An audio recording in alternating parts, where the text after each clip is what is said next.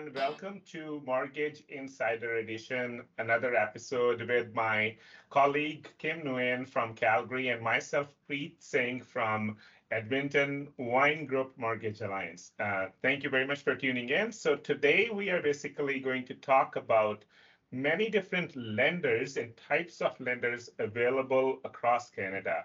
Normally, when you are basically shopping for a mortgage or even a bank account, there are like you're thinking about a bank. Um, normally five or six banks that you will normally see on on your main street corner but you will be surprised to know that that there are many other a lenders just like these banks that you only come to know when you are dealing with them so kim and myself will talk in detail and the word that we will use today most of the time is called monoline. What it means is they these institutions are only dealing in one line of any kind of financing. It could be a credit card or it could be a mortgage financing. They are monolines. They only work on one line.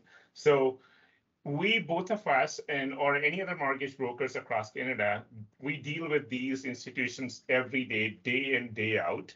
And why would we explain monolines? Because there's so many myths involved uh, monoline lenders that people sometimes miss uh, think them or mismatch them with a private lender and they think they are private lender and they would like to stay away from them.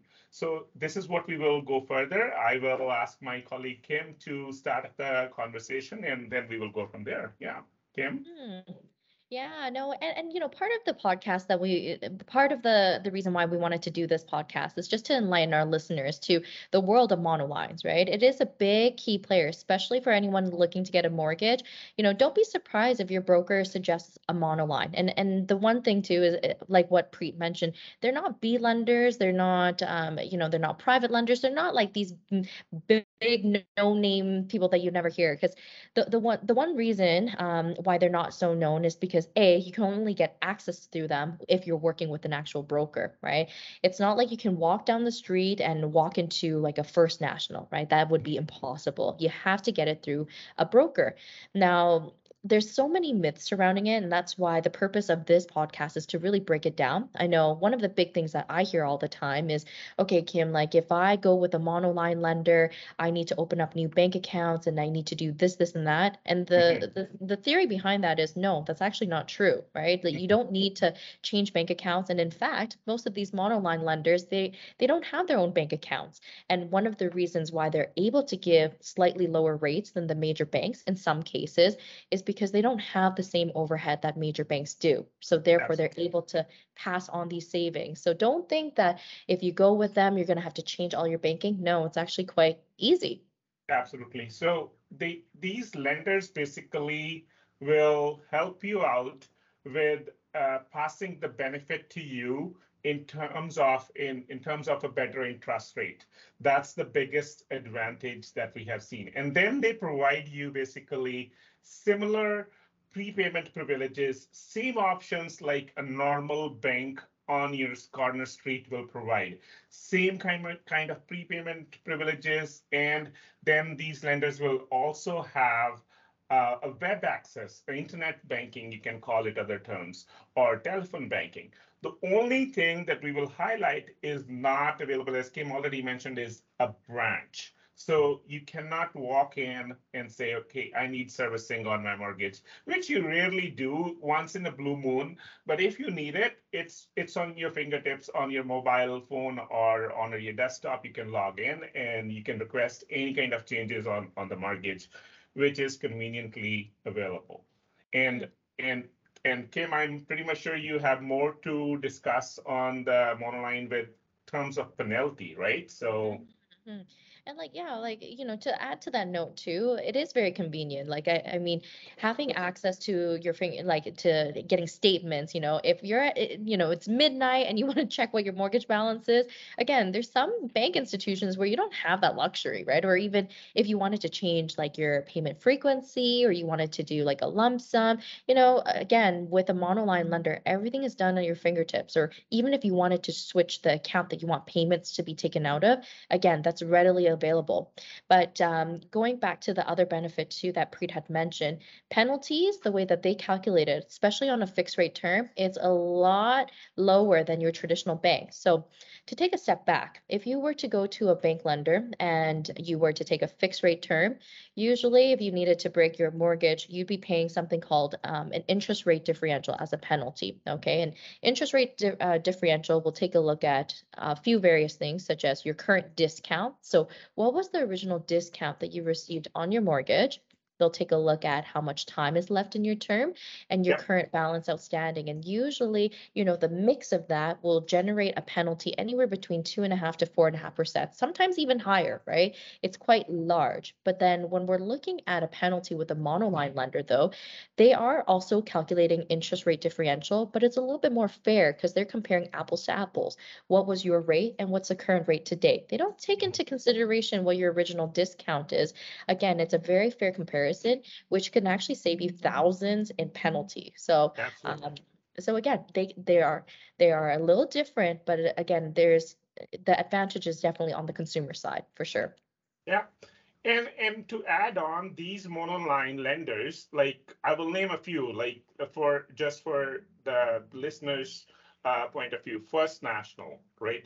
Merix Financial, Lendwise, uh, MCAP, RMG, RFA, uh, all these lenders basically also how can I explain? Like they they are basically let's say subsidiaries or the back end investor into them in these lenders could be a potentially a bigger bank on the, on the same street. It could be a BMO, it could be Scotia, it could be RBC, maybe TD, right? And these investors change periodically. Sometimes it doesn't change, sometimes it changes. And and they are these lenders are same way investing their the bigger lenders are investing their money into these monoline lenders. Same way like you will hear from fido as an example is a subsidiary of rogers right? But they they change the logo. It's the same call center same kind of services is provided. And same thing happens in in the banking industry. So what i also tell my clients so if you are let's say as a client okay to deal with a car insurance company who is only available over the phone, or if you're okay to deal with a credit card company who does not have an office uh, on the corner of your street, then you should be okay to deal with the mortgage company also. Same way, same concept. They are available online. Same uh, as we mentioned earlier, same tools are available, and same prepayment. The biggest thing that I like is the, they are A lenders, they are scheduled lenders from CMHC.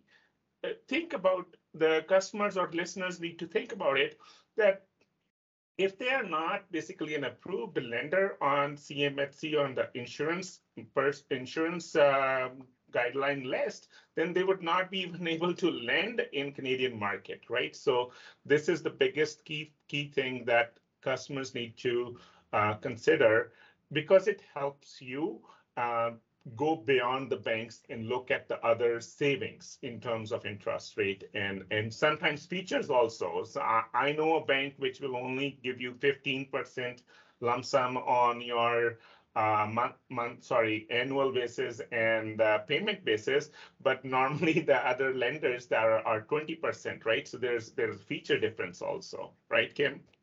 Yeah, and I think it really boils down like um, to all our listeners out there is there's choices, right? Don't think that you're just limited to banks and Mhm. and uh, you know if um and, and don't think that just because you don't see their names on on the corner or you don't see an actual big branch, don't think that these are automatically bad lenders, right? Yeah. Like like Preet has mentioned, there's a lot of big banks backing them. Like you'll you'll soon to realize uh, again from being in this industry, the mortgage industry, honestly, everyone is tapped into each other's business. Okay, so so again, like most of these monolines, they are backed by big banks. So if you're ever worried that, oh, what if you know my mortgage just disappears? I mean, that wouldn't be the bad thing, but uh, Yeah. but again, it's highly unlikely that something like that would happen with a monoline lender, especially like with those well trusted names. Again, um, you know, we we listed a few big ones, um, you know, RFA, Merix, Lendwise, RMG. Again, familiar names that you will see, but uh, they are definitely making a splash in the Canadian lending landscape for sure, though, for good reason, right?